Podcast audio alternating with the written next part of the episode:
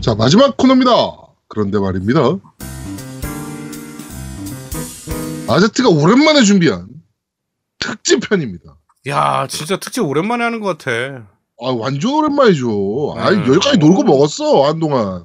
그러니까 야, 맨날 뭘 내가 울고 준비하고. 아, 진짜 내가 어, 몇 번을 진짜. 준비했어, 내가. 아제트 그러니까. 특집 누가, 한번 누가. 들으면 진짜 줄 알겠네. 어? 한, 한 여섯 달 놀고 먹었어. 특집 한 번도 안 하고. 야, 장난치자, 지금. 아, 진짜.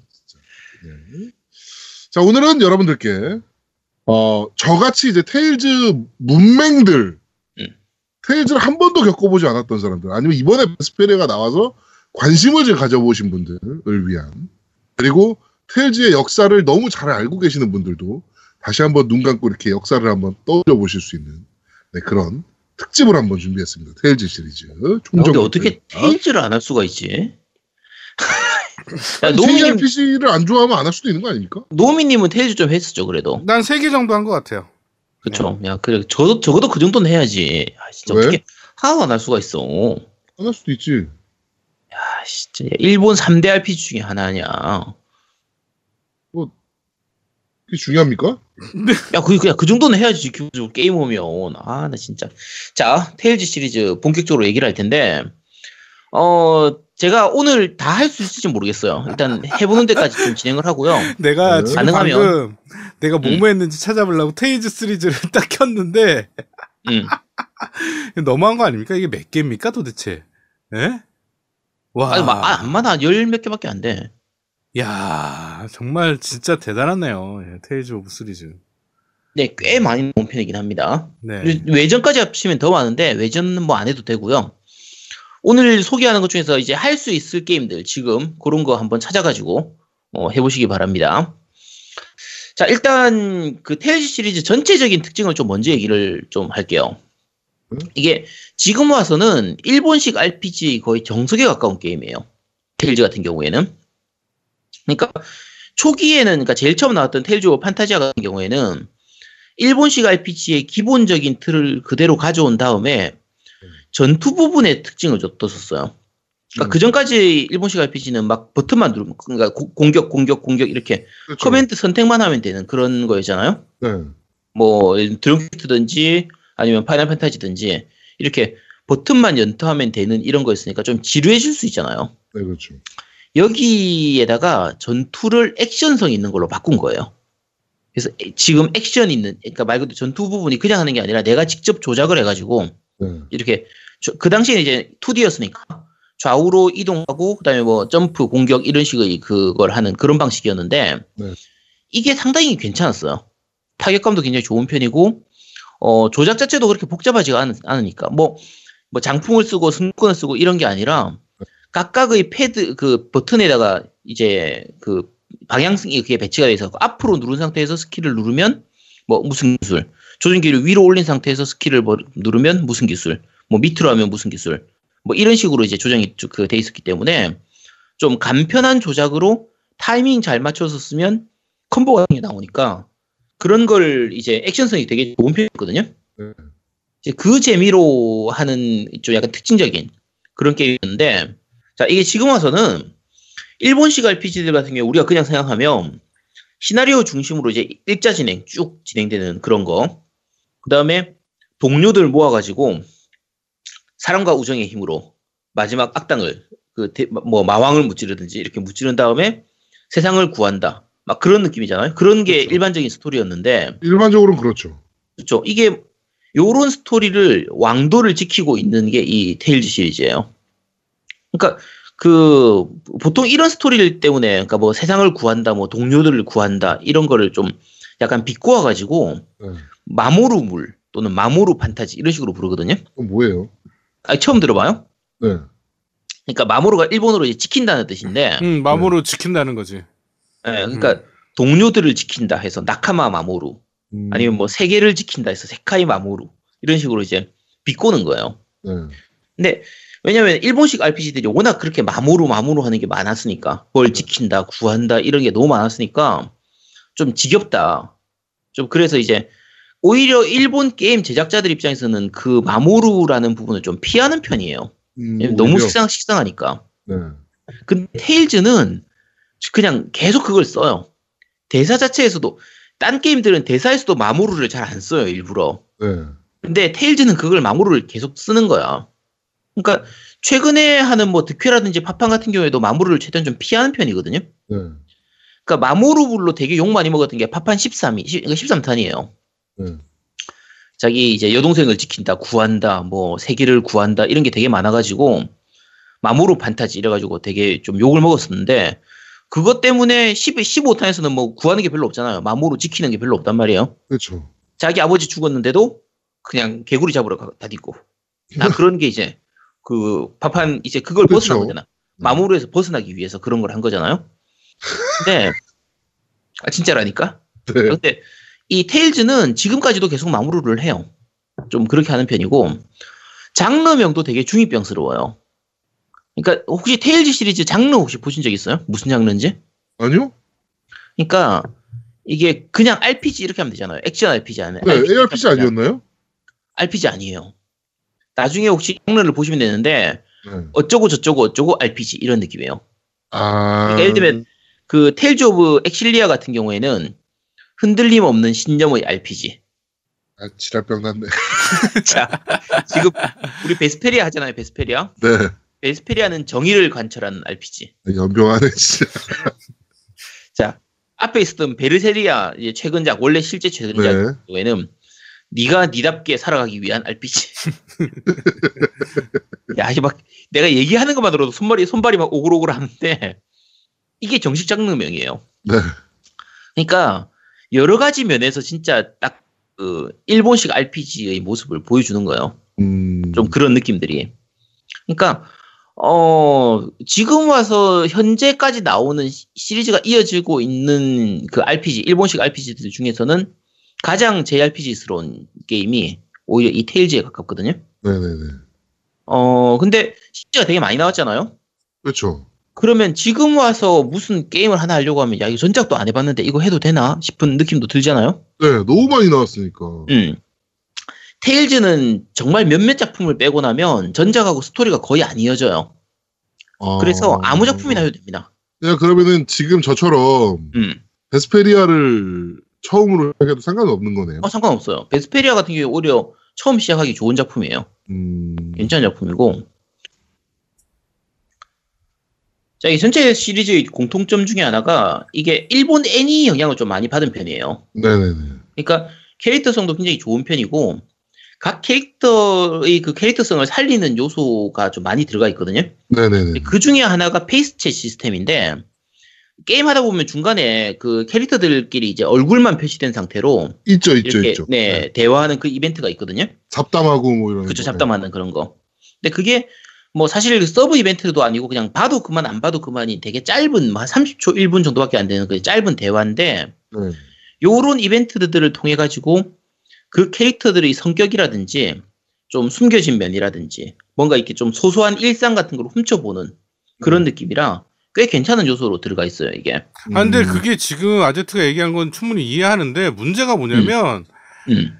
지금 내가 이거 처음 테일즈 시리즈 한다고 해서 난 이거부터 얘기하고 싶었어. 한글화가 된 음. 테일즈가 뭐가 있어요?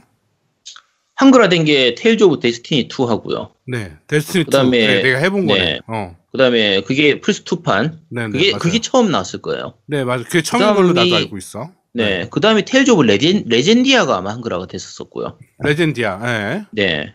그리고 그 뒤에는 한동안 안 되다가 아 그리고 정식 한글화는 이번이 처음인가? 그럴 거예요. 그러니까 어, 지금 베스페리아가 처음인 것 같아요. 지금 얘기한 거를 공감을 못 하는 게 음, 대화를 알아야 뭐 씨 하지. 그치. 음. 아 이건 어쩔 수가 없어요. 이거는 이- 일본 그치. 게임들은 어쩔 수가 없으니까 음. 중간에 한글화된 게 몇 개 없었던 것 같아요. 없어요. 거의, 없어요. 내가 이번 작품도 보니까 예. 음, 뭐 이 어차피 텔즈브 베스페리아는 저희가 다음 주에 저희가 음. 리뷰를 하겠지만 네. 이번 작품도 보니까 한글화가 그렇게 잘 된 것 같진 않아요. 번역이 음, 어 나쁘진 않은데 이 정도면 나쁘진? 않은데 네네. 조금 애매한 번역들이 좀 있더라고. 음. 예. 그렇죠. 근데 참고로 그 테일즈 오브 심포니아하고 네. 제스티리아 베스페리아 세 개는 그 이제 PC판 같은 경우에는 한글 패치가 있어요. 음, 네, 스- 스팀판으로 지금 올라와 있거든요. 네, 그래서 그걸로 한번 해보셔도 됩니다. 네. 한글로 즐기시고 싶으면 그걸로 해보시면 되고 제 기억에는 한글로 나온 건 그세 개밖에 없는 것 같네요. 아 그렇네. 아 그건 생각 못했네. 자 어쨌든 그- 근데 어쨌든 그 이제 일본어를 알아들을 수만 있으면 그런 부분들이 되게 재밌는 요소가 되니까 그렇죠. 그리고 특히 그 부분들이 대부분 그 음성이 다 지원이 되거든요. 네, 그렇기 네, 때문에 맞아요. 네, 맞아요. 네, 그래서 뭐 아 그래도 못 알아들으면 의미가 없나? 잘 자. 짜인 애니메이션 하나 보는 것 같더라고. 그렇죠. 그런 네. 느낌으로 할수 있어요. 그리고 가장 큰 특징은 아까 얘기했던 것처럼 그 전투인데 전투가 상당히 재밌어요 이게. 그러니까 2D일 때는 2D 나름대로의 맛이 있었고 지금은 이제 요즘 나오는 이제 3D로 전투가 진행되니까 근데 전투 맵 전체를 이렇게 자유롭게 이동하면서 이렇게 거의 싸우다시피 하는 거고 그렇다고 해서 특히 조작이 복잡하지도 않아요. 복잡 이제 조작 자체도 간단하고 기본적인 공격은 이런 거예요. 이제 일반 공격, 필살기, 초필살기 그냥 거의 그런 거라고 생각하면 돼요. 게임상에서 이제 뭐 OE, 뭐 BOE 이런 식으로 나오는데 음. 시리즈마다 이름이 조금씩 다르거든요. 가끔 이런 게임들 보면은 시리즈 나올 때 각 시리즈별로 이름 바꾸는 거 보면 왜 바꾸는지를 모르겠어. 아니 그냥 일반 공격, 스킬 뭐, 뭐 필살기 이렇게 하든지 뭐 필살기, 초필살기 이렇게 하면 되지. 어, 맨날 이름 바꾸니까 조금 뭐- 헷갈리는데 장르 이름도 맨날 바뀌는데 뭘. 아니, 장르는 앞에 거 필요 없고 어쨌든 결국은 RPG잖아. 네. 자, 어쨌든 어 근데 요거를 액션이 약한 사람들 같은 경우에 내가 RPG는 좋아하는데 액션이 약한 사람들 같은 경우에는 전투가 안 돼서 좀 막힐 수도 있잖아요. 네. 요런 부분 때문에 그 처음부터 이제 조작에서 auto, semi auto, manual 이렇게 나눠져 있는 편이었어요. 음. auto로 하면 그냥 버튼만 누르면 돼. 그냥 해도 되고 그리고 최근에는 이제 그 전투 난이도 자체를 조절할 수 있기 때문에 설정들 설정에서 처음 게임 시작할 때 네. 전투 난이도, 난이도 자체를 조절할 수 있기 때문에 아, 그렇죠. 어, 꽤 괜찮죠. 여러 그런 부분 그러니까 액션이 약해도 RPG는 충분히 즐길 수 있는 좀 그런 거였거든요. 전 첫 전투에서 져가지고 졸라 멘붕이었거든요. 야 거기서 어떻게 질 수가 있어? 이게, 이게, 한 대 맞으면 경직이 일어나잖아요. 음. 사고를 치더라고. 야 거기서 어떻게 져? 첫 전투에서 졌어요. 야 대단하네요. 네. 그럼 auto로 하세요 auto로. 난이도 네. 낮춰서 하시고. 나이도 easy입니다. 더 낮출 수가 없잖아. 야 하지 마 하지마. 아, 야, 그 나는 그 약간 그런 건 줄 알았어. 첫 전투는 무조건 지는 거 있잖아요. 아, 그쵸. 어, 약간 뭐 그런 건 줄 알았어. 다크 소울, 이벤트식. 다크 소울 같이. 어, 어, 어. 네, 네, 파이널 판타지 4도 그랬죠. 아, 네. 그런 거 아닌가? 라고 생각했어요. 네, 아닙니다. 네. 자, 전투 좀 재밌지 않나요? 어때요? 재밌더라고요. 그러니까 제가 그 아까도 여쭤봤지만 음. 테일즈 시리즈 전투가 항상 이런 식이었냐라고 물어봤던 이유가 음. 천편일률적인 그 턴 타입이 아니더라고요. 그러니까 그렇죠. 저는 턴 타입 JRPG를 굉장히 별로 안 좋아하는 편이라 저는 테일즈도 당연히 턴 타입일 거라고 생각을 좀 하고 있었나 봐요 머릿속에. 음. 그래가지고 처음 전투를 보고 뭐야 이게 이렇게 생각을 했어요. 테일즈 시리즈의 가장 큰 특징이 바로 그 전투예요. 예. 재밌더라고요 저는 전투가. 네, 정말 재밌습니다. 그거. 예. 그러니까 젤리 너무 때문에 씨발. 그렇지. 너무 지루한 이렇게 버튼만 누르는 이런 거에서 탈피하려고 만든 시리즈가 어, 이거였기 때문에. 콤보와 뭐 방향키를 음. 활용한 뭐 그 특수 기술들과 어, 재밌더라고요. 예. 이걸 안 해보고 들으면 야 그러면 조작 어려운 거 아니야? 복잡한 거 아니야? 전혀 안 복잡합니다. 네, 타이밍 맞춰서 누르기만 하면 돼요. 음. 네. 그래서 그 전투 부분이 제일 큰 장점이고요. 어, 그 다음에 그래픽 같은 경우에는 이제 초기에는 2D로 나왔고, 그 뒤는 이제 3D 또는 카툰 렌더링 이런 식으로 하는데, 최근에는 거의 카툰 렌더링 이용해서 거의 애니 보는 것처럼 그런 느낌으로 연출도 되고, 이제 게임도 진행이 돼요. 그렇죠. 뭐 배경 같은 것도 마찬가지고. 그래서 말 그대로 일본식 RPG 딱 그런 느낌이고, 네. 음악도 굉장히 무난하죠. 그냥 그렇죠. 아까 네, 오프닝 같은 경우에는 애니 주제가 느낌 딱 그런 느낌이고 중간 중간에 삽입곡도 아주 좋다라기보다 항상 그 그냥 준작 이상은 해요. 평균 이상은 점수를 내는 딱 그런 느낌이라 네. 어 그리고 아까 오프닝 애니메이션 있잖아요. 음. 오프닝 애니- 애니메이션 좀 보니까 어때요? 멋있어. 그냥 애니메이션 뭐, 애니메이션 오프닝 같아요. 애니 오프닝 딱 그 느낌이잖아요. 네, 네, 딱 그 느낌이에요. 노미님 예전에 했던 시리즈들 오프닝 혹시 기억나요? 음, 네. 음, 음, 그것도 괜찮았던 것 같아요. 어때요? 그- 기억이? 괜찮았죠. 그러니까 음악들이 오프닝이 거의 애니메이션으로 나왔던 걸로 알고 있는데. 음, 맞아요. 어, 거의 대부분이 다 애니메이션화해서 나온 걸로 같던데. 애니, 그, 음, 그러니까, 그러니까- 재밌, 그러니까 볼만하죠 오프닝은 항상. 네. 그렇죠. 그러니까 초기의 작들은 대부분 다 그 프로덕션 IG에서 제작을 했었어요. 음. 프로덕션 IG 하면 모르는구나. 네. 모르지. 음. 야씨. 기대를 하지 마 너는. 자, 프로덕션 IG가 그 애니 쪽 제작사인데 그 작화가 굉장히 좋은 편이에요. 네. 그래서 어 근데 대신에 요 요게 프로덕션 IG가 초기에는 굉장히 그게 좀 이제 장인 정신 좋고 작화가 좋은 편이었는데 한 2010년도쯤부터 해가지고 약간 이렇게 무너지기 시작해요. 어. 그 전에는 뭐 소수의 작품을 그러니까 몇 개 안 되는 작품을 저 혼신의 힘을 다해서 만들었던 그런 회사인데 네. 한 2010년도부터 이제 좀 얘가 배때지가 불러가지고 이런저런 여러 가지 작품들을 많이 하면서 좀 작화도 약간 엉성해지고 좀 그런 느낌이었거든요. 네네네. 그래서 초창기 때는 이제 IG 프로덕션 IG였고 아까 말한 베스페리아 같은 경우에도 이 프로덕션 IG예요. 네. 근데 요때가 거의 얘들의 리즈 시절이라 정말 캐릭터 작화도 좋고 연출이나 이런 거 할 때 카메라 moving 하는 것처럼 이렇게 화면이 싹 이동하는 그런 장면이나 음, 음. 뭐 배경 작화라든지 색감이라든지 이런 굉장히 고퀄이에요. 네. 좋은 편인데 이제 중간에 그 테일즈 오브 그레이세스에서 얘들이 아까 얘기했던 배가 불러가지고 진짜 너무 엉성하게 만든 거예요. 음. 그때 이후로 프로덕션 IG에서 손을 떼고 네. 지금은 유포 테이블이라고 하는 다른 회사에서 만들어요. 어, 아이 회사를 바꿨군요. 네, 아예 그 제작 회사가 바뀌었어요. 바뀌었는데 유포 테이블이 자기들이 이제 새로 이제 일거, 일거리를 받아왔잖아요. 네. 얼마나 혼신의 힘을 다해서 만들겠어. 그렇지. 앞으로도 계속 우리한테 맡겨주세요. 이렇게 할때 그럼 제발 저희 좀 주세요. 뭐 이런 게 되는 거죠. 그렇죠. 그래서 텔, 테일즈 오브 그레이세스 이후에 나온 엑실리아나 이쪽은 이제 작화 수준이 확 좋아져요 또. 음. 지금 나오는 것들도 꽤 괜찮은 편이거든요. 네네. 그래서 어, 얘들이 그러니까 테일즈 시리즈들은 항상 그 오프닝에 꽤 힘을 많이 쓰는 편이에요. 꽤 투자를 많이 해서 괜찮은 애니메이션 오프닝을 좀 보여주는 편이고 음. 어 이런 부분들이 다 이제 일본식 RPG의 그 특징 중에 하나니까 그래서 그런 부분들을 잘 쓰는 건데 어 그러다 보니까 서양 쪽에서는 그렇게 잘 안 먹히는 시리즈예요. 음. 전통적으로. 그래서 우리가 Metascore로 얘기하면 이 테일즈 시리즈들은 항상 한 70점에서 80점 정도. 딱 그 정도예요. 네. 아주 높은 뭐 그렇게 가는 경우가 잘 없고 제일 높았던 게 테일즈 오브 심포니아인데 이것도 한 86점밖에 안 됐거든요. 네네네. 이번에 나온 베스페리아 같은 경우에도 원작도 마찬가지고 이번 리메이크도 마찬가지고 한 80점 정도예요. 79, 80, 한 그- 거의 그 정도니까. 네. 그러니까 어떻게 생각하면 이제 서양 쪽에서는 어쩔 수 없달까.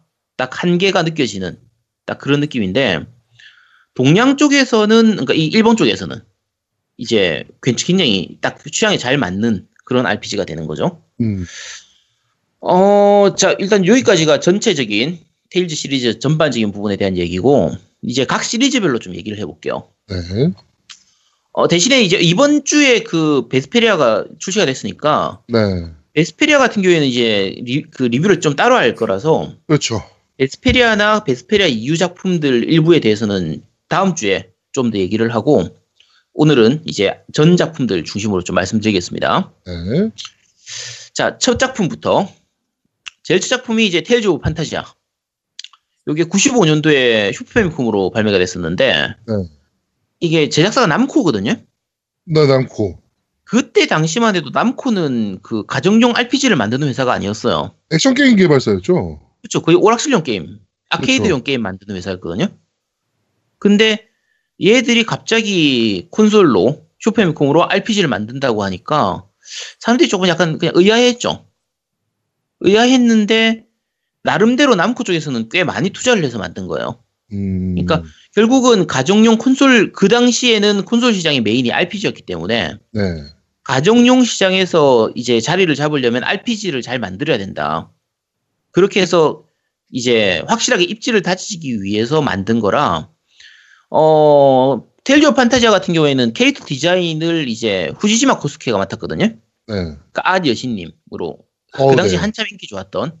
네. 그래서 캐릭터 성도 굉장히 좋은 편이고, 어, 제작 자체는 실제로는 일본 그 텔레네트라고 해가지고 이제 외주 제작처럼 이렇게 제작을 만들었는데, 얘들도 RPG 만들던 잔뼈가 좀 굵었던 회사이기 때문에 그렇죠. 여러 가지로 많이 투자를 해서 만들었고요. 스토리는 사실은 그냥 별거 없어요. 얘기한 것처럼 평범한 판타지 세계라서 그냥 동료들 모아가지고 악의 대마왕을 무찌르는 그냥 거의 그런 내용이니까 그런 건 별거 없는데 그 처음 얘기했던 액션성 있는 그 전투 시스템 요 굉장히 좀 특징적인 편이었고 그래픽도 꽤 좋은 편이었고요. 음, 그 캐릭터 크기도 되게 큼직큼직해가지고 그 당시의 그 슈퍼미콤 RPG들 중에서는 굉장히 좀 그래픽이 좋은 편이었어요. 요게 슈퍼미콤 꽤 좀 후반기에 나왔기 때문에 좀 네. 그런 부분도 있긴 한데 끝물에 그렇죠 끝물에 나왔으니까 한참 이제 물을 익었을 때 그때 나왔으니까 그리고 음악도 굉장히 좋은 편이고요. 음, 어 아까 그 보컬 저 뭐지 그 너희가 들어봤어에서도 얘기한 것처럼 네. 보컬 곡이 되게 쇼크였는데 지금 생각하면은 요즘은 야 그 오프닝에 보컬 곡은 그냥 넣으면 되는 거 아니야? 싶었지만 그 당시는 이제 우리의 용량이 8메가, 16메가, 24메가, 32메가 이렇게 나왔던 시절인데 그 비트 단위예요 그게 바이트가 아니고 비트거든요. 음. 그러면 32메가라고 해봐야 비트로 따지면은 32메가 비트니까. 4메가바이트밖에 안 되는 거란 말이야. 네, 그렇죠. 그게 고용량이었던 시절이에요. 아예 그땐데요. 그러니까 네, 그때 아마 지금에야 뭐, 야, 4메가로 뭐해? 뭐 막 이러, 이러겠지만. 3메가면 노래 한 곡도 그냥 압축해가지고 집어넣어야 그쵸. 되는 거의 그 네. 수준인데, 그러니까 그 당시에 파이널 판타지 5탄이 24메가인가 정도고 6탄이 32메가 대략 그 정도였던 걸로 기억하거든요. 대략 음. 그 안팎이었어요. 왔다 갔다 하는 정도인데 이 테일즈 오브 판타지아는 48메가였어요. 그러니까 진짜 고용량이죠. 고용량이고 그래서 오프닝에다가 보컬곡을 집어넣을 수 있었던 거예요. 그리고 중간중간에 필살기 대사 이런 것도 음성이 들어갔었거든요. 네. 그러니까 어 그게 파이널 판타지 6하고 좀 이제 비슷한 시기에 나왔으니까 비교를 하면 파판 6에서 그 장면이 있어요. 그 오페라 씬이 있거든요. 네. 오페라에서 노래 부르는 장면이 나오는 그게 있어. 그 세리스라고 여자 주인공 걔가 이제 오페라 노래 부르는 것처럼 이렇게 나오는 게 있는데 실제로는 그 보컬을 넣은 게 아니라 우리가 기계음으로 이렇게 잘 만들면 꼭 오페라처럼 느껴지도록 이런 식으로 만들었거든요. 그러니까 꼼수를 쓴 거지. 아. 실제로 용량을 그걸 다 집어넣을 수가 없으니까. 그래, 그래, 그래야죠. 그렇죠. 근데 그것도 나름대로 대단한 거긴 한데 이 테일즈 테일즈 시리즈는 아예 진짜로 실제로 음성을 집어넣었으니까 그 시절로서는 정말 대단한 거였어요. 네. 대단한 거였고 어 이제 요걸 만들었던 게 아까 얘기한 것처럼 그 텔레네트의 그 울프 팀인데 어 요게 그 테일즈 오브 판타지아를 만들고 나서는 그 회사 내에서 좀 의견 충돌이 있어가지고 따로 나가가지고 트라이에이스를 차려요.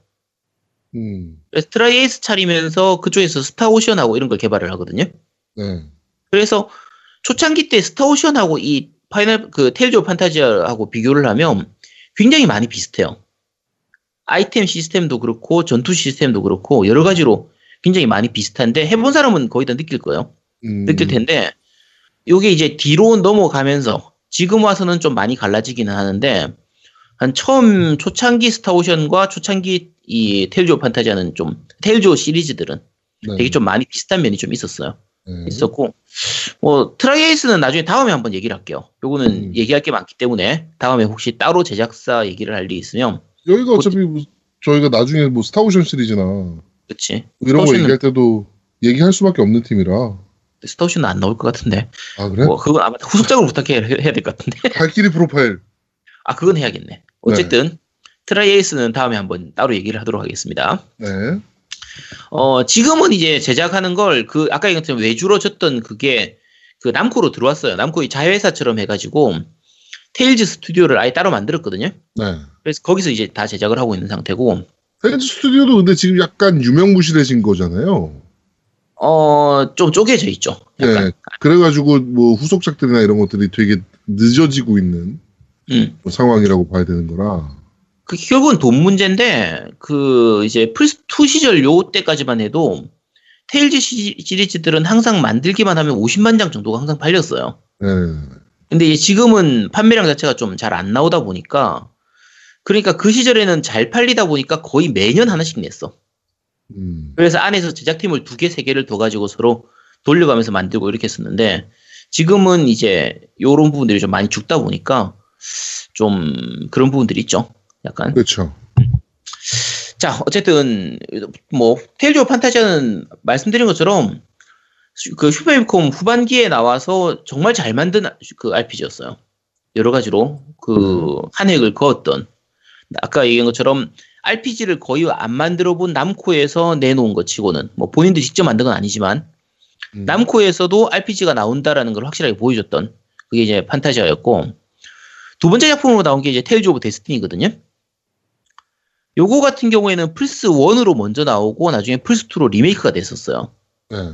그래서 플스 1으로 해보신 분도 있을 테고 2로 해보신 분도 있을 텐데 조금은 다른 편이에요. 그 두 개가 약간 다른 편인 게 어, 요 데스티니가 처음 나올 때 그 얘기했던 것처럼 일본 텔레넷의 그 이제 원래 제작사였던 울프 팀에서 사람들이 갈라지다 보니까 좀 남아 있는 인원들끼리 좀 이렇게 급조해서 만들다시피 이렇게 음. 그렇게 만든 부분이 있어요. 그리고 캐릭터 디자인도 원래 전작이었던 후지시마 코스케에서 만든 그가 만든 게 아니라 그 이노마타 무츠미가 만들었거든요. 그 캐릭터 디자인을 했는데 네. 둘둘 다 모르니까 내가 이- 대화가 없구나. 대답이 없지. 어, 자. 얘기해보세요, 계속. 자, 이노마타 무츠미는 모르지 모르시겠죠, 당연히. 네. 어, 이 후지시마 코스케에 비해서는 네임밸류가 조금 떨어지긴 하는데 그 사이버 포뮬라 그 캐릭터 맡았던 사람이에요. 아. 그래서 약간 이게 눈 크고 동글동글한 이런 아이고, 느낌. 그렇게 얘기를 해야지. 네, 죄송합니다. 사이버 포뮬라 얘기했어야죠. 네, 네, 죄송합니다. 네, 그래서 보면은 되게 닮아 있는 느낌일 거예요. 네.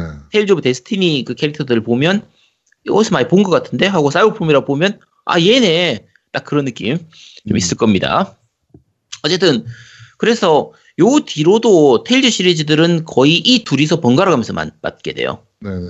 중간에 딴 사람들이 맡기도 하는데 메인은 이 후지시마 코스케하고 이노마타 무츠미 둘이서 이제 맡게 되는 편이고 어 이제 말씀드린 것처럼 오브 판타지아에 비해서는 데스티니가 조금은 힘이 빠진 느낌으로 이제 나오게 되긴 하는데 그래도 이제 플스로 넘어왔기 때문에 플랫폼이 플스로 넘어왔으니까 그 용량이 이제 CD로 CD로 바뀌었잖아요 그렇죠. 매체가 그래서 애니메이션 오프닝도 이제 고퀄리티로 집어넣을 수 있게 됐고 음성도 꽤 많이 들어가고 뭐 그래서 뭐 그런 부분들은 좀 괜찮게 만들어졌어요.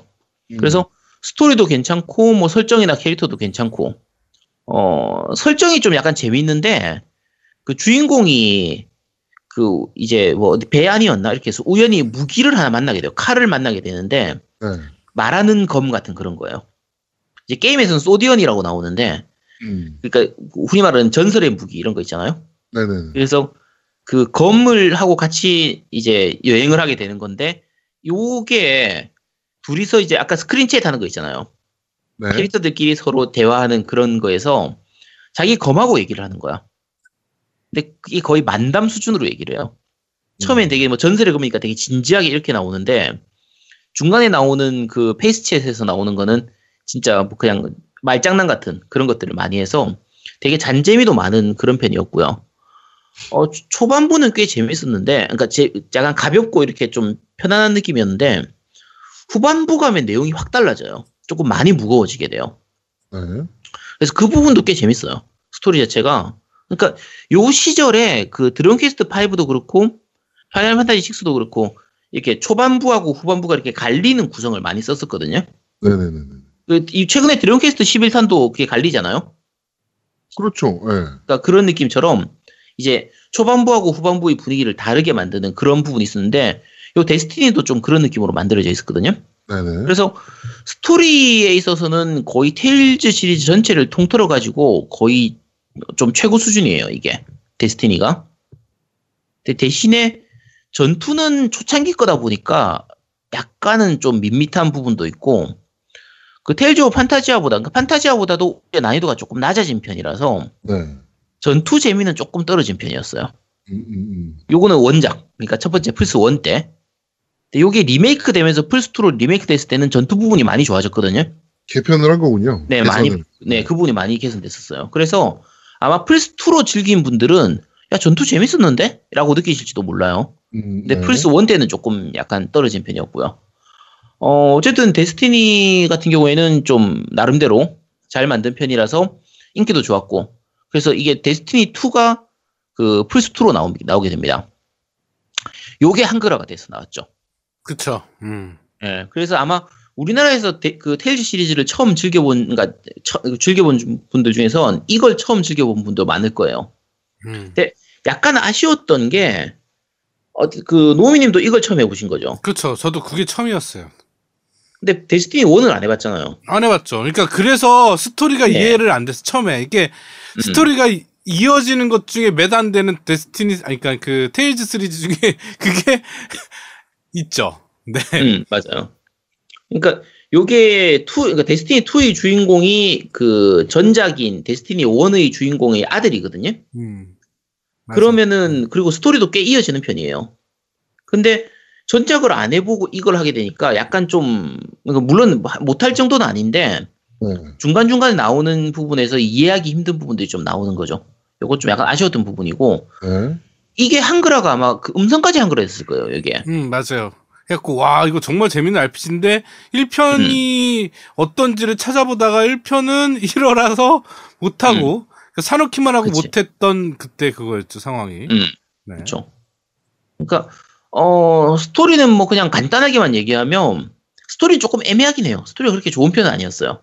네. 그러니까 이게 자, 아까 얘기한 것처럼 자기 아버지가 주인공의 아버지가 전작의 그 영웅이잖아요. 주인공이었으니까 네. 어떻게 보면 금수저 주인공이잖아. 그렇죠.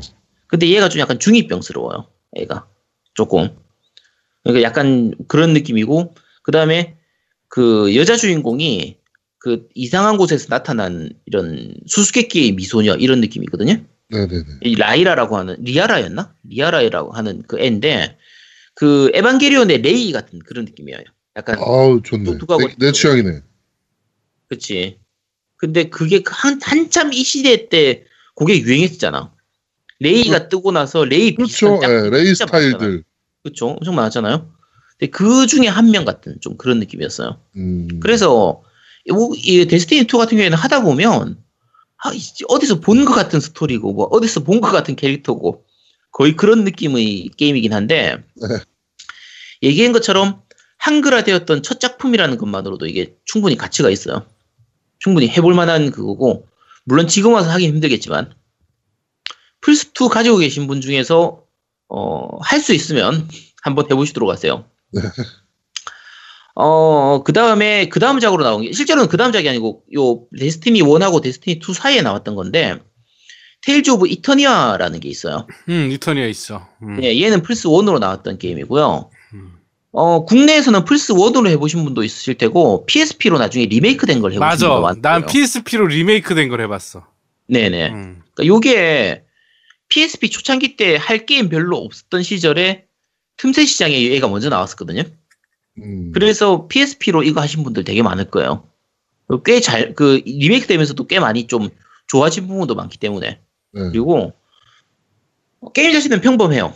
뭐 특별히 얘기할 거 없고, 그냥 이제 스토리든 음악이든 뭐 캐릭터든 간에 다 그냥 딱 테일즈스러운 딱 그런 느낌이고, 네네. 어, 그 몇 가지 그런 게 캐릭터 애니메이션이 되게 다양해졌었거든요. 이것도 사실 지금 생각하면 별거 아닌데, 지금은 이제 3D니까 뭐 캐릭터 애니메이션을 많이 넣을 수 있잖아요. 동작을 뭐 웃는 모습이든, 뭐 움직이는 모습이든, 화내는 모습이든 많이 넣을 수 있는데, 이 시절에는 그걸 다 직접 2D로 도트 찍어가지고 다 만들어야 되잖아요. 그렇죠. 근데 용량 문제도 있고, 뭐 메모리 문제도 있고 하기 때문에 많이 못 넣었었는데, 요 이터니아는 그런 걸 되게 다양하게 넣었었어요. 음. 그런 부분들이 좀 약간 재미 요소라면 재미 요소였고, 어, 근데 뭐, 괜찮은 작품이에요. 그리고 PSP로도 좀, 로딩이나 이런 게 좀 더 좋아졌기 때문에 그쪽으로도 꽤 할만한 게임이었고요. 어, 또 다른 작품 얘기하면 이제 테일즈 오브 나리키리 던전 시리즈가 있거든요. 요거는 중간에 얘기해야 되는 이유 중에 하나가, 그, 게임보이 컬러하고 게임보이 어드밴스로 나왔던 게임이에요. 요거 시리즈인데 오. 여러 작품이 나왔었거든요. 네. 근데 처음 나올 때는 그 이상한 던전 있잖아요. 그 춘소프트에서 나왔던 그저 네네네네네. 누구지? 아이씨 갑자기 톨레코의 모험 같은 그런 거, 네네네. 뭐 시렌의 뭐 모험 이런 것처럼 그런 이상한 던전 시리즈의 형태를 가지고 만들었는데 어 약간 특이한 게 그 옷을 갈아입는 걸로 직업이 바뀌는 형태였어요. 음. 그러니까 여러 코스 그게 코스튬으로 나오거든요. 그러니까 옷을 새로 만들어 가지고 새로운 직업을 얻는 거의 그런 느낌으로 나왔었는데 네. 어, 제가 1편은 못 해봤고, 그 GBA로 나왔던 그 2편이 되게 재밌었어요. 요거는 꽤, 그르- 나름대로 꽤 할만한 시리즈인 편이었고, 요거 외에 또 나온 게 이제 테일즈 오브 더 월드라고 해서, 레이디언트 미솔로지라고 하는 그 작품이 나왔는데, 요건 PSP로 나왔어요. 네. 이거는 그 이전에 나왔던 그 테일즈 시리즈 주인공들 있잖아요. 얘들 다 모아가지고 이렇게 만든 RPG 같은 그런 느낌인데, 이거는 별로예요. 이건 좀 여러 가지로 좀 구렸거든요. 네. 전투도 재미없고, 테일즈 시리즈면은 기본적으로 전투가 재밌어야 되는데, 전투도 재미없고 해가지고, 얘는 제가 한두 개 해보고 거의 안 했거든요. 음. 그래서 요거는 더 얘기할 필요 없을 테고요. 네. 요런 것들 외에 이제 모바일 쪽으로 나온 게임도 있긴 한데, 그건 제가 거의 못 해봤어요. 모바일 쪽은 이제 우리나라에서는 거의 하기가 힘들었으니까. 네. 그래서 거의 못 해봤었고, 그리고 메인 시리즈만 하기에도 바쁜데 뭐 저런 거 언제 하고 앉아 있겠어, 그죠? 그렇죠. 모바일 그렇죠. 모바일은 음, 조금 그랬으니까. 네. 자, 다시 메인 시리즈로 넘어가겠습니다. 자, 이제 테일즈 오브 데스티니 2 다음에 나왔던 게 그 테일즈 오브 심포니아예요. 요건 혹시 해보신 분 없, 없나요? 심포니아가 음. 이것도 리메이크 되지 않았나 나중에? 어, 리메이크 됐어요. 많이 됐어요, 이거. 어, 그러니까 그거는 해본 것 같아. 리메이크로 내가 해본 것 같은 느낌이 들어요. 네. 음. 심포니아가 이제 게임 큐브로 처음 나왔었거든요. 네. 근데 얘기한 것처럼 서양 쪽에서는 이게 그 테일즈 시리즈 전체 중에서 제일 평이 높아요. 점수가 제일 높은 편이고 네. 그 인기가 좋았으니까 나중에 플스 2로도 이식되고 플스 3로도 이식되고 PC로도 이식이 돼 있어요. 그래서 지금 하시려면 PC판으로 하면 그 한글 패치가 있으니까 그걸 하시면 될 거예요. 하시면 될 테고 어 약간 좀 애매한 것 중에 하나는 그 게임 큐브로 나왔기 때문에 캐릭터나 이런 걸 다 3D로 만들었었거든요. 그 이전작은 다 2D예요. 근데 어. 요 심포니아에서부터 전부 다 이제 뭐 전투 화면이든 뭐든 다 3D로 만들었었는데 네. 이 3D로 만들다 보니까 이제 전투에서 조금 입체감 있는 그런 전투가 가능했었거든요. 횡이동 같은 그런 느낌처럼. 네. 그런 게 좀 가능해서 좀 전투도 좀 재밌어졌고 캐릭터성도 괜찮고 뭐 스토리도 괜찮고 그런데 어 약간 애매한 게 이식되면서 오히려 더 구려졌어요. 요거는 그러니까 음, 플스나 플스 플스 2는 그렇다고 치더라도 플스 3나 PC로 가면은 좀 더 좋아져야 될 거 아니에요. 그렇죠. 하다못해 그냥 이식이라도 프레임이라도 좋아지는지 해상도라도 좋아지는지 해서 좀 뭔가 더 많이 좋아져야 될 텐데 여러 가지로 게임 큐브가 오히려 더 나은 편이었거든요. 더 동작도 좀더 부드럽고 왜 그런지 모르겠어요. 이게 제가 추억 보정인지 모르겠는데 추억 보정일 겁니다. 네 그럴지도 모르죠. 100% 추억 보정이 이런 건 아유 그래 뭐 그럴 수도 있어. 어. 자 이게 그 나중에 뒤에 가서 Wii용으로 후속작도 나왔어요. 라타토스크의 기사라고 해서 그 요걸 또 합본으로 해가지고 플스 3로 나왔거든요. 네. 그 유니소넌트 팩이라고 해가지고 플스 3로 나왔는데 엄청 우려 먹었군요. 아, 많이 우려 먹었죠. 이 인기가 좋았으니까. 자, 근데, 어, 요거, 그, 혹시 지금 이 방송 들으시는 분들 중에서 이 방송을 빨리 들었다. 그러면 이번 주 목요일까지 그 험블 스토어로 들어가시면 5달러에 판매 중이에요, 이거. 어 그래요? 네, 싸니까 스팀판 5달러거든요. 네. 그래서 험블, 험블 스토어에서 한번 사보시기 바랍니다. 거기 어, 제스티리아하고 베르세리아도 다 할인 중이에요. 네. 요 이 세 개는 다 지금 한, 그 한글 패치가 있기 때문에 하려면 PC판으로 하셔야 되는 게임들이거든요. 네. 그래서 어쨌든 관심 있으신 분들은 그걸로 구입하시도록 하시고요. 어, 자, 요 심포니아 다음에 나왔던 게 이제 리버스입니다. 테일즈 오브 리버스라고 하는데 네. 요거는 조금 평이 좀 갈리는 편이에요. 그러니까 저는 개인적으로 되게 재미, 재밌게 했었는데 그 스토리도 꽤 재밌었어요. 그러니까 스토리가 아까 얘기했던 것처럼 세계를 구하고 뭐 이런 부분보다 그 주인공이 베이그라고 하는 애가 있는데 얘가 어릴 때 이제 갑자기 힘이 폭주하면서 힘 그러니까 어릴 때라고 하면 좀 그런데 어쨌든 되게 어린 애인데 힘이 폭주하면서 그 옆에 있었던 친구한테 마법을 쓰고 써버리는 거예요. 음. 그래서 그 친구가 이제 얼음 속에 봉인이 돼버려요. 근데 이렇게 갑자기 힘이 폭주한 이유가 뭐냐면 네. 그 나라에 원래 왕이 있었거든요. 네. 근데 그 왕이 죽으면서 뭔가 전체 나라에 어떻게 봉인이 풀려가지고 어, 뭔가 결기가 깨진 느낌이구나. 그치 뭐 그런 느낌으로 그러면서 그그 나라에 살고 있던 능력자들이 갑자기 힘이 폭주해 버리는 거예요. 음, 그러니까 이제 그 자기 때문에 자기 여자친구가 그렇게 어려움에 갇혀버렸잖아요. 네. 나는 얘를 구하고 싶은데 다른 사람들이 그 능력자들을 싫어하게 되는 거야. 네네. 무서워하기도 하고 싫어하게 되는 거죠. 쟤들 나쁜 놈들이 이렇게 되니 그런 게 있으니까. 음, 그래서 그걸 여자친구를 다시 구하기, 구하기도 해야 되고 좀 여러 가지 숨겨진 수수께끼 같은 것도 풀어야 되니까 그 뒤에 는 음모론 같은 그런 거 있잖아요. 네. 그런 걸 풀어 나가는 그런 스토리라서 꽤 흥미진진한 부분도 있었고 그 다음에 어그 인간하고 수인 있잖아요. 그러니까 그 동물족 수인족 동물족. 네. 네, 그거하고 사이 동, 종족 갈등 같은 그런 것도 있어가지고 꽤 재미있는 스토리였어요. 이게. 네. 근데 대신에 그런 스토리다 보니까 약간 무겁죠 분위기가 좀 그러네요. 가볍고 캐주얼한 느낌이 아니라 약간 좀 좀 침울해지기도 하고 좀 우울해지기도 하고 좀 그런 느낌인데 네. 저는 그 스토리를 되게 좋아했었어요. 음, 그 스토리- 수인이 나와서 그런 거 아닙니까? 수인이 나오는데 왜 수인하고 왜 갑자기 왜 나타나 그래요? 그게 네. 야 너 이상한 걸로 엮으려고 했지 지금 자 아니 아까 BL도 좋아 좋아진다길래. 어, BL도 좋아하고 뭐 ケモノ 이런 것도 좋아하긴 하는데 네 어쨌든 수인은 별로 안 좋아합니다. 네. 자 어쨌든 어 요것도 나중에 이제 PSP로 이식이 했었거든요. 그래서 그쪽으로 즐긴 분도 많으실 거예요. 많으실 테고 어 다음 작품으로 이제 테일즈 오브 레전디아 음, 네. 이게 이제 참 그 말도 많고 탈도 많은 작품인데 맞아요. 예. 얘는 한글화가 됐었어요. 음. 한글화가 됐고 그, 제, 그 노미님 해보셨었어요 이거? 네, 그것도 해봤어요. 네. 좀 재밌었어요 어땠어요? 재미 기억나요? 더럽게 없었어요, 저는. 이게. 그러니까 이게 요 테일즈 오브 레전디아 같은 경우에는 원래 그 테일즈 시리즈로 만들었던 작품이 아니에요. 아. 그러니까 따로 별도의 IP로 개발하고 있었는데 테일즈로 이제 그냥 이름만 바꿔서 낸 거예요.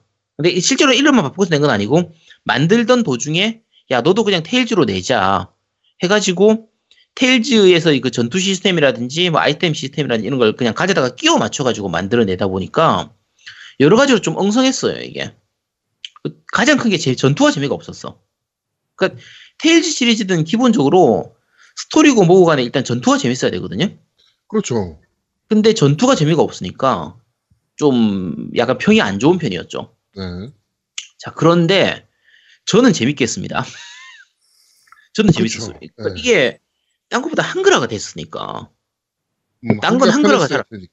그러니까 야 한글화 해준 게 어디야? 아, 근데 아제트는 한글이든 1어든 상관없잖아. 1어를 한글처럼 하는 사람인데. 아니 나 그- 내가 무슨 1호를 한글처럼 해? 당연히 한글이 훨씬 낫지. 일본어 놀러 갈 때, 야, 일본어를 놀러 간다. 일본 놀러 갈 때, 그 어려움 있습니까? 없습니까? 아니 그것도 어려운 별 아니 그러니까 그러니까, 여행 여행 가는 정도는 당연히 어려움이 없지. 여행. 가서 뭐 어려운 거 쓸 일이 별로 없으니까. 아니 근데 게임 할 때는 당연히 다르죠. 전체를 다 내용을 이해를 못하니까. 그리고 그거 해석하면서 하려고 하면 너무 피곤하잖아요. 그렇죠. 그래서 저는 굉장히 재밌게 했던 편인데 전체적인 평은 좀 많이 안 좋은 편이에요. 네. 개인적으로 생각하면 스토리라든지 음악이라든지 그래픽 이런 것들은 크게 문제는 없, 전투가 재미없다는 거 빼고 나면은 크게 문제는 없었는데 이 전투가 재미없다라는 게 이제 테일즈 팬들한테는 거의 최악의 좀 그런 요소가 되는 거죠. 네. 그런 부분이었고 요거 다음에 나왔던 게 이제 테일즈 오브 디 어비스, 테일즈 오브 어비스라고 하는데 요거는 이제 한글화가 안 됐어요. 음, 안 됐죠. 이게 전작이었던 그 레젠디아가 너무 망해버리고 나니까 네. 이 어비스는 한글화를 못 시킨 거예요. 아무래도 판매량이 망했었을 테니까. 그렇죠. 근데 어비스는 역대급으로 그 평이 좋았던 게, 작 게임이에요, 이게. 음, 그러니까 맞아. 이게 테일즈 시리즈 10주년 작품이었는데 2D 그 플스 2로 만들었지만 그 카툰 렌더링 카툰 렌더링은 아니에요, 사실. 약간 비슷한 느낌으로 만든 그런 그 게임인데 꽤 3D를 잘 쓴 게임이었어요. 요게. 그러니까 보통 우리가 카툰 렌더링 하면 테두리를 되게 강조하잖아요.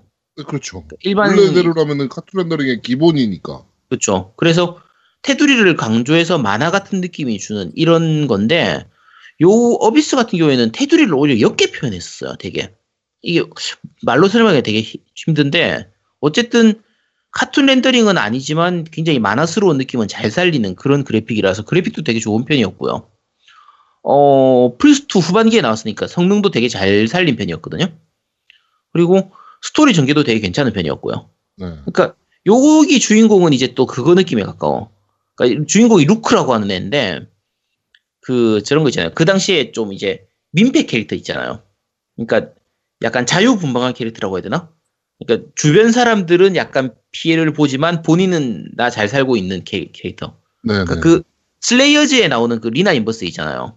음. 얘나 아니면 뭐 스즈미야 하루히 같은 그런 느낌. 음, 네. 네. 얘들처럼 좀 근데 이 사실 그런 캐릭터가 되게 매력적이잖아요. 그렇죠. 그래서 어 요런 캐릭터 느낌은 사실 유리하고도 비슷해요. 이번 베스페리아 주인공이 이제 유리 같은 경우에도 좀 어느 정도 나의 생각대로 그냥 나간다. 주변에 주변 사람들 신경 쓰긴 하는데 약간 츤데레 같은 경향이 있어가지고 그렇죠. 츤츤거리기 대사가 네. 거의 츤츤이야. 그치. 되게 츤츤거리긴 하는데, 어쨌든 본인만의 정의대로, 내가 믿는 대로 그냥 살겠다라는 그 좀 그렇게 나가는 것처럼 그렇죠. 좀 그, 비슷한 부분이 좀 약간 있긴 한데, 어쨌든 캐릭터성도 되게 좋은 편이었고요. 어, 근데 이제 약간 역설적이게도, 저 같은 경우에는 오히려 레전디아보다 더 재미가 없었어요. 베스페리아가 아, 이 어비스가. 디 아, 어비스, 이게. 어비스 가 네. 어비스가. 그러니까 이게 어비스가 되게 평이 좋은 작품인데, 네. 레전디아가 한글화가 잘 됐잖아요? 네. 한글화가 된 게임을 한 다음에 같은 시리즈를 일본어로 하려고 하니까 음, 되게 힘든 거야 이게. 아, 이 전작은 한글화 됐었는데 이런 이런 느낌이라서. 그렇죠. 그리고 플레이 타임이 되게 길었었어요 이게. 그래서 좀 나중에 뒤- 후반 가서는 거의 그러니까 좋게 말하면 게임 볼륨이 큰 건데 나쁘게 말하면 뒤에 가서 너무 늘어져 가지고 질질 끄는, 끄는 스타일. 어 끄는 건 아니라도 제 개인적으로는 아 도대체 언제 끝나는 거야 거의 그런 느낌 아, 플레이를 한 거예요. 좀 어쨌든 좀 그래 약간 지루한가 보네요. 막판에. 어, 저는 지루하게 느껴졌어요. 근데 네. 그게 스토리가 그렇게 뭐 억지로 늘리고 이런 건 아닌데 볼륨이 너무 크다 보니까 네. 이게 한 50시간 넘게 걸렸거든요. 5, 60시간 이상 걸렸던 것 같은데 되게 굉장히 오래 걸리는 편이었어요, 이게. 그래서 좀 그런 부분들이 있었고요. 자, 요거 다음에 나온 게 이제 테일즈 오브 더 템페스트. 자, 제가 닌텐도 요 그러니까 이거는 닌텐도 DS용으로만 나온 게임이거든요. 네. 닌텐도 DS용으로 3개가 나왔어요. 테일즈 오브 더 템페스트하고 그다음에 테일즈 오브 더 이노센스 그다음에 테일즈 오브 하츠 요 세 개가 나왔는데 요 세 개는 다 다 좀 애매했어요. 네. 제일 애매했던 건 템페스트. 템페스트는 사실 테일즈 시리즈가 맞는지도 애매한 게임이에요. 이게 요거 제작을 어디서 했냐면 딤프스에서 했거든요. 장르가 음. 혼을 되살리는 RPG군요. 손을 대- 다시 죽이든 RPG지 거의. 자, 어, 지금 딤프스 회사 혹시 기억나요?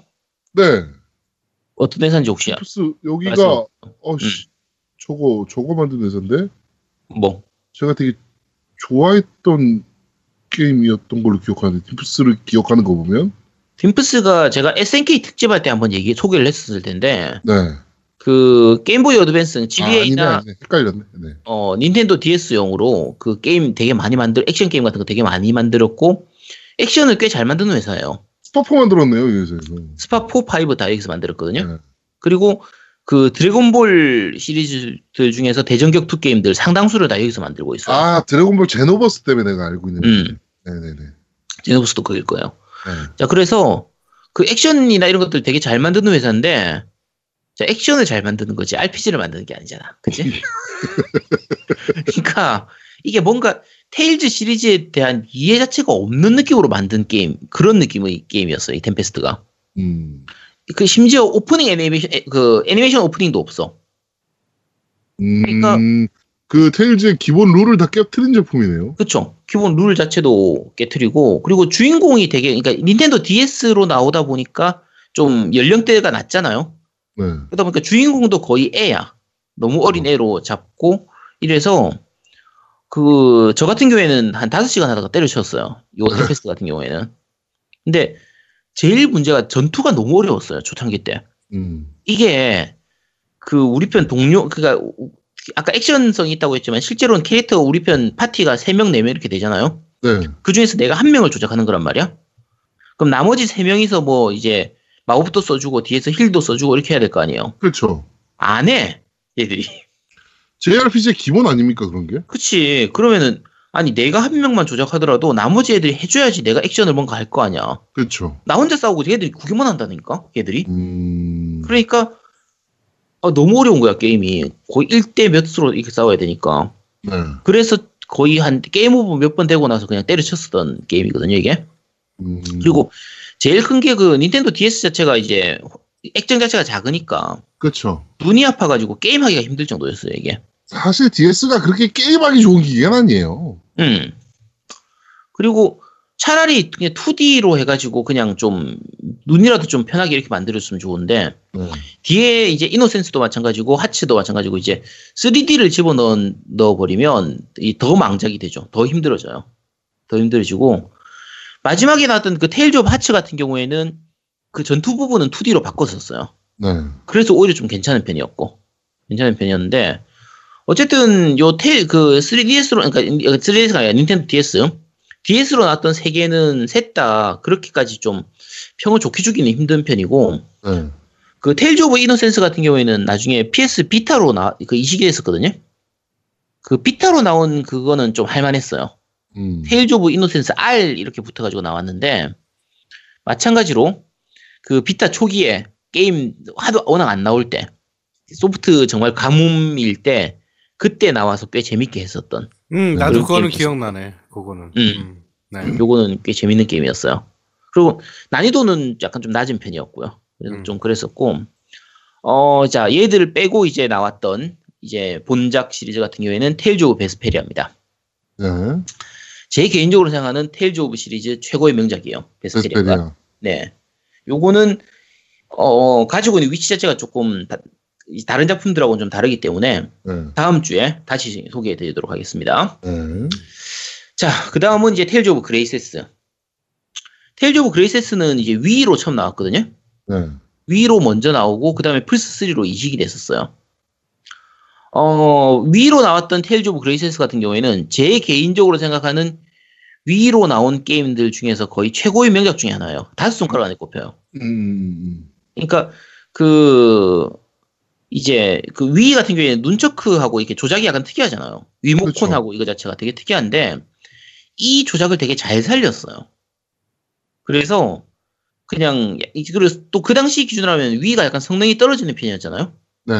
근데 그 Wii로도 꽤 괜찮은 그래픽을 뽑아냈었거든요. 근데 아쉬운 거는 이제 국내에서는 Wii가 이제 정식판, 그러니까 일본판하고 한글 그 정발판에서 서로 호환이 안 됐으니까 네. 이게 정발이 안 됐거든요. 네. 그래서 Wii로는 안 알려졌었는데 나중에 플스3로 이식되면서 아마 요거 즐겨 보신 분은 많을 거예요. 음. 그때 테일즈 오브 그레이세스 F 이렇게 해가지고 나왔었는데 네. 그 이- 요거 때문에 약간 좀 이상한 게 타 기종으로 만든 다음에 플스 3로 완전판을 내는 거야. 아, 그러니까 베스페리아 때도 그랬잖아. 그렇죠. 베스페리아도 그렇죠. 네. 완전판으로 내는 좀 그런 굉장히 게 양아치죠. 어, 뭐 양아치라면 양아치인데 근데 그렇게 하는 게 이거 둘밖에 없었는데 나머지는 뭐 심포니아 같은 경우에는 그 완전판으로 내긴 하는데 오히려 게임 원래 원작이 더 좋았으니까 게임 큐브판이 더 좋았으니까 그래서 어쨌든 좀 그런 부분들이 있었는데 그레이세스 같은 경우에는 얘기한 것처럼 스토리도 괜찮고 그래픽도 꽤 괜찮은 편이었고요. 이때쯤부터는 요 베스페리아하고 그레이세스 때부터는 3D를 제대로 쓰기 시작해요. 그 전작들에서는 제가 플레이하면서 아니 그냥 2D로 만들지 왜 굳이 3D로 만들까 이런 느낌이었는데 이 베스페리아하고 그레이세스로 넘어오면서부터는 3D를 진짜 제대로 쓰기 시작해서 네. 아 3D도 충분히 괜찮네. 그 특히 3D로 바뀌니까 전투 시스템이 여러 가지로 다양하게 만들 수 있잖아요. 맵에서 이동하는 것도 3D 맵에서 그렇죠. 이동하니까. 그래서 그런 부분들이 재미가 많이 좋아져가지고 어 좀 괜찮았던 그런 작품입니다. 그레이세스 같은 경우에. 자, 요 다음으로 맞는 게 테일즈 오브 엑실리아. 테일즈 오브 엑실리아 같은 경우에 이제 플스3로 나왔던 첫 번째 작품인데, 네. 그 처음부터 후속작을 약간 염두에 두고 만든 느낌이에요. 애초에. 네, 애초에. 그리고 그 아까 테일즈 시리즈 같은 경우에는 그 캐릭터 디자인을 후지시마 코스케하고 그 이노마타 무츠미하고 둘이서 서로 번갈아 가면서 했다고 했잖아요. 요거 같은 경우에 둘이 같이 해요. 이 두 명이서 어... 같이 공동 작업으로 해가지고 몇 명 캐릭터는 이제 후시마가 만들고 몇 명 캐릭터는 이제 이노와타가 만들고 이런 식으로 해서 서로 나눠서 만든 좀 그런 느낌이라서 약간 독특한 느낌이었고 네. 어 요걸 이용해서 이제 그 누가 만든 디자인 그러니까 누가 만든 캐릭터냐 이걸로 해가지고 서로 번갈아 가면서 스토리가 진행되는 그런 부분도 좀 있었거든요. 그래서 꽤 잘 만든 작품이었고 이게 엑실리아 같은 경우에, 경우에 약간 근미래적인 좀 그런 느낌도 있어가지고 네. 전체적인 배- 세계관이라든지 스토리라든지 전반적으로 다 좀 괜찮은 편이었어요. 요 여주인공이 되게 매력적인 그 여자 여주인공이라 미라 이름이 미라였나? 근데 되게 매력적인 그런 느낌이었고요. 어, 요거는 이제 후속작까지 나왔죠. 그러니까 테일즈 오브 엑실리아 1, 테일즈 오브 엑실리아 2 이렇게 해서 둘 다 플스 3로 나왔었거든요. 근데 둘 다 괜찮아요. 따로따로 즐겨도 괜찮은 편이고 그 1탄만으로도 어느 정도 스토리는 끝나요. 끝나고 2에서도 이제 좀 이어지는 그런 부분도 좀 있는 거고 요 다음에서 이제 나온 게 이제 테일즈 오브 제스티리아 예? 요거는 플스4로 넘어와서 이제 처음 나온 거죠. 플스4로 나오긴 했는데 이게 플스3판하고 플스4판이 같이 나왔거든요. 네. 그거는 베르세리아도 플스3하고 플스4가 같이 나왔는데 이런 류의 그 이제 두 개, 그러니까 이제 뭐지? 이 버전이 넘어가면서 요즘 나- 나온 것처럼 플스3하고 플스4가 같이 나오는 경우에는 전반적으로 좀 하향 평준화되는 부분이 있잖아요. 네, 그렇죠. 그래픽이라든지 여러 가지 좀 왜냐면 저, 플스 3에서 돌아가야 되니까. 그치 플스3로도 내야 되다 보니까 좀 하향 평준화되는 부분이 있는데 그런 부분들 때문에 제스티리아 같은 경우에는 조금 여러 가지로 애매한 부분이 많았어요. 그러니까 그래픽도 그렇게 아주 좋은 편이 아니었고 플스3 치고 플스4 치고는 네. 좋은 편이 아니었고 어 스토리가 여러 가지로 말이 많고요. 스토리가 진짜 암울하거든요. 네.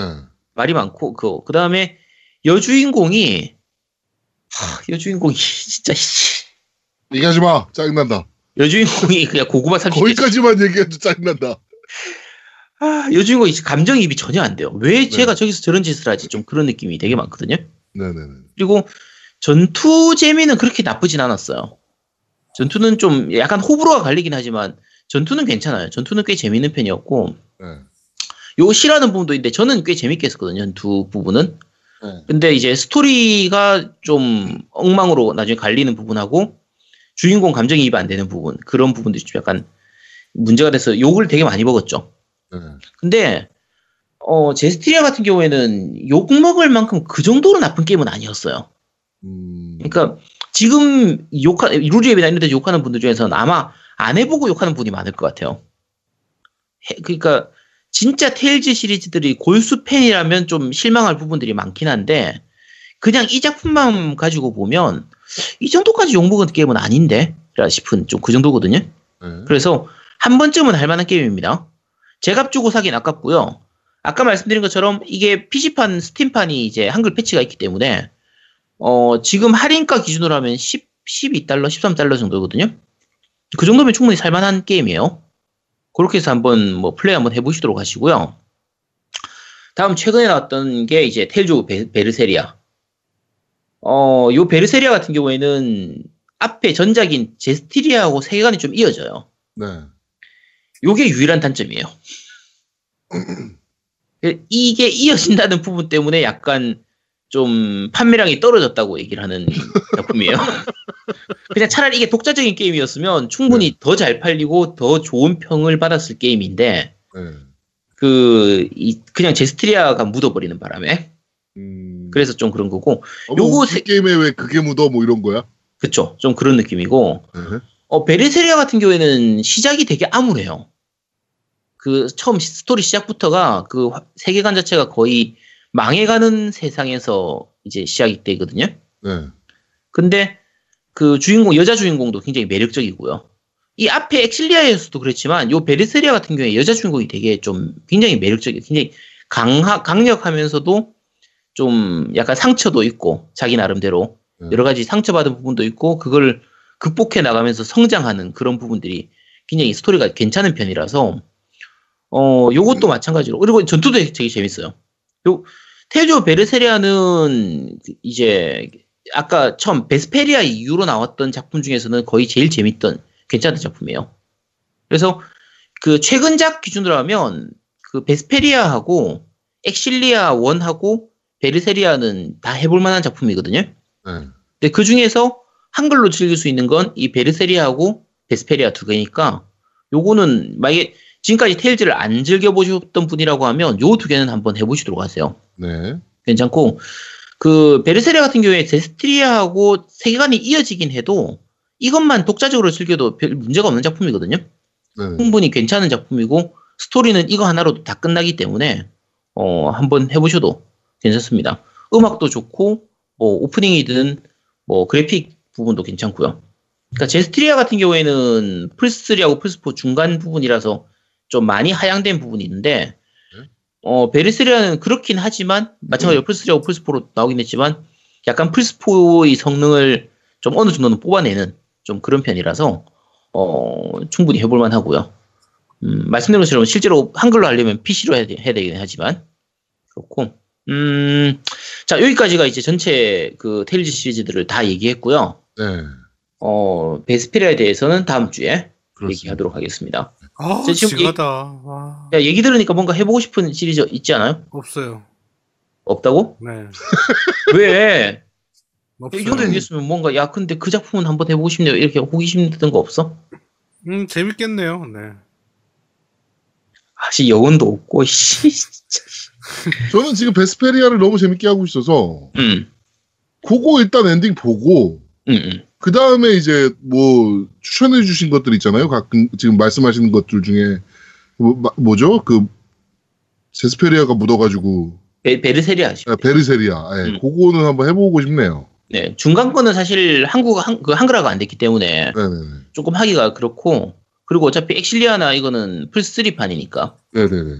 그리고 어 베스페 그, 그 베르세리아는 한글로도 즐길 수 있으니까 PC로 하면 네. 요거 한번 해보시면 되고 요건 한번 해보고 싶네요. 네. 그리고 그 제스티리아 같은 경우에는 플스 4가 그때 플러스 무료로 아마 풀렸을 거예요. 음, 음. 맞아요. 플러스에. 음, 네, 다운받아놨어. 그래서. 네네. 그래서 그 혹시 일본어 좀 어느 정도 되는 분이면 플스 4판으로 제스티리아를 하시면 되고요. 그럴 리가 없잖아요. 만약에 아니면은 난 한글로 하고 싶다 그러면 PC판으로 하시면 됩니다. 네. 그렇게 하시면 되고 음, 네. 어쨌든 그 테일즈 시리즈가 전체 그 네임 밸류라고 해야 되나? 그거에 비해서는 한글화된 작품이 그렇게 많지는 않아서 좀 아쉽긴 하지만 최근작들은 이제 PC로 나오면서 그 요 남코가 캡콤도 그렇고 남코도 그렇고 최근에는 그 일본 제작사들이 PC 쪽을 스팀 쪽 판매를 많이 하잖아요. 그렇죠. 그래서 그런 부분들 때문에 그 좀 한글 패치들이 약간 좀 잘 나오는 편이고 네. 그리고 그 게- 초기에는 일본 게임사들이 PC용으로 내면 진짜 엉망이었거든요. 네네네. 그 아까 테일즈 오브 심포니아도 좀 그런 부분 때문에 엉망이긴 해요. 음, 그 약간 이식을 좀 잘 못한 그런 부분들이 있긴 한데 그게 그 실력이 점점 좋아지는 것 같아요. PC를 다루는 실력이 점점 조- 좋아진달까.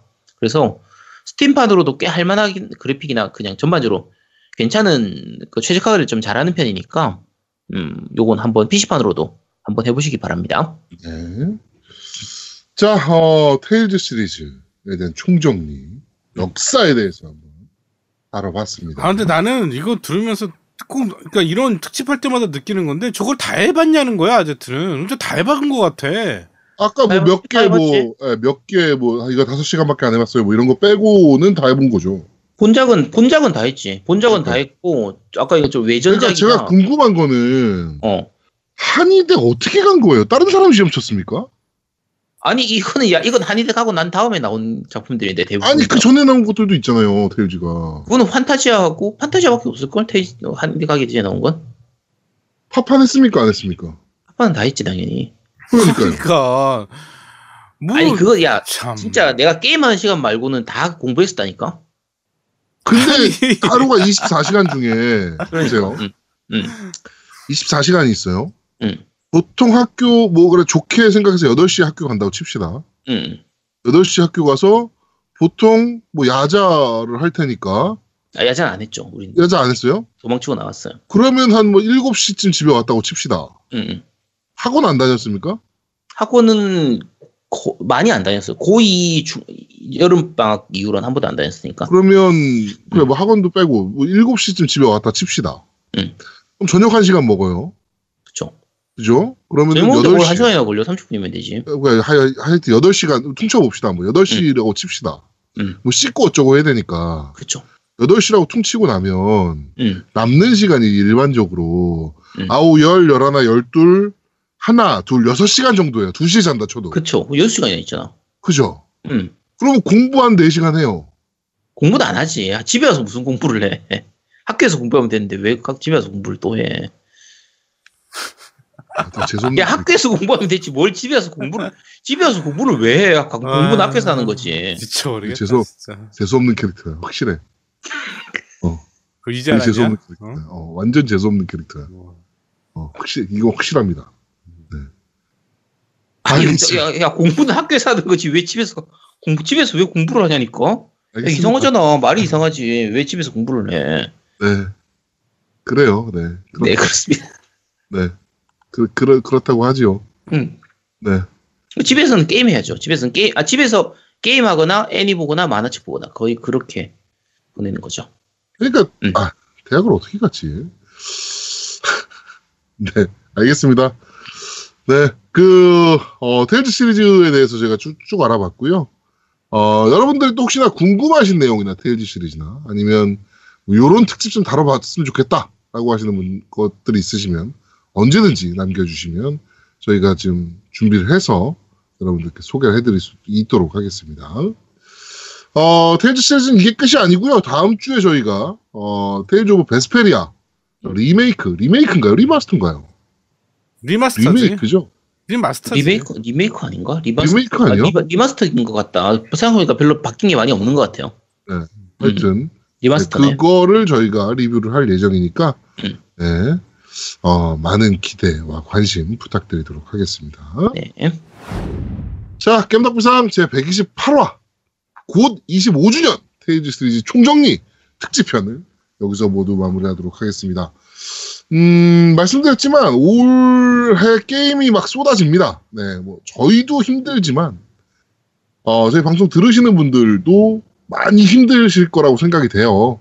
예, 뭐 이게 뭐, 뭐 비용도 비용이지만 아까 말씀드렸듯이 하, 그 물리적인 시간이 없기 때문에 정말 힘드신 재미는 있지만 힘든 네, 그런 시간이 올 거라고 보는데 어 그러니까 저희한테 후원을 좀 음. 부탁드리도록 하겠습니다. 아, 그리고 저 여러분 청와대에다가 그 애들 학생 방학 좀 없애달라고 청원 좀 넣어주세요. 아 애들 방학이 왜 이렇게 길어? 방학이 길죠. 아, 확실히 길어요. 저희 애만 해도 3월 2 3월 2일까지인가? 그치? 네, 방학이니까 응. 아, 씨. 네, 길긴 하더라고요. 야 애들이 공부해야지. 아, 3월 씨. 4일까지, 3월 3일까지군요. 3월 4일 날 그러니까. 야, 아직 아직 한 달 반이나 남았어. 아, 나 씨. 에이, 징그럽게 길어요. 길기는. 누가 리플 썼던데 꼰대 꼰제트라고. 꼰대. 애들 어쨌든, 야, 애들 그 학사, 야, 학- 아까 얘기했잖아요. 집에서는 공부 안 하잖아요. 저 네. 얘기했잖아요. 집에서는 공부 안 한다니까. 네네. 학교에서 공부해야 될 거 아니야. 공부하려면 학교를 가야 될 거 아니야. 왜 학교를 안 가냐고. 네, 그렇습니다. 요새 애들이랑 뭐하고 놀아주세요? 게임하죠. 네. 무슨 게임 합니까? 로블록스, Overcooked. 어제는 그 뭐지? Lovers in Dangerous Space였나? 로블록스는 핸드폰으로 해야 되는 거잖아요. 그렇죠. 핸드폰으로도 하고 PC로도 하고. 아, PC로도 돼요, 로블록스가? PC로도 있어요. 네. PC로도 되고. 아, PC로 해줘야겠다. 지금 저희 그 큰애가 쓰는 아이패드가 아이패드 2예요. 네네. 아 옛날 거 너무 느려요. 그러니까 로블록스를 그거 보면. 튕길 텐데. 로블록스 생각보다 그러니까 최적화가 되게 안 된 게, 그 네네네. 게임이라 그거 잘 튕기는 편이에요. PC로 해줘야겠구나. 음. 그래야겠네요. 알겠습니다. 네. 자, 겜덕비상 제 128화. 어, 곧 25주년 테이즈 시리즈 총정리 편은 여기서 모두 마무리하도록 하겠습니다. 저희도 언젠간 겜덕비상 제 25주년 이런 뭐, 날이 뭐? 125주년? 아니요 겜덕비상 25주년 아 25주년. 네. 뭐 이런 날이 있지 않을까. 네. 끔찍하다. 야, 야, 너 씨. 얘기가 다르잖아. 너 길어도 66, 나 60살까지였는데 그러면 25주년 아니야 20주년이면 끝이잖아. 왜? 왜 20주년까지 하고 나면은 욕심나서 25주년까지 하지 않을까? 야, 그럼 계약이 틀리지 그거. 야, 계약. 마- 야, 진짜 또 노, 야, 노예 20년 하고 끝날 줄 알았는데 노예 25년 하냐 그럼. 하여튼 네 많은 분들의 사랑과 관심과 후원이 있다면 저희가 뭐 25주년 못 하겠습니까? 네 많은 관심 부탁드리도록 하겠습니다. 겜덕불상 제128화 어, 곧 25주년 테이즈 시리즈 총정리편은 여기서 모두 마무리하도록 하겠습니다. 저희는 다음 주에 좀 더 재밌고 알찬 내용으로 여러분들을 찾아뵙도록 하겠습니다. 고맙습니다. 감사합니다. 감사합니다.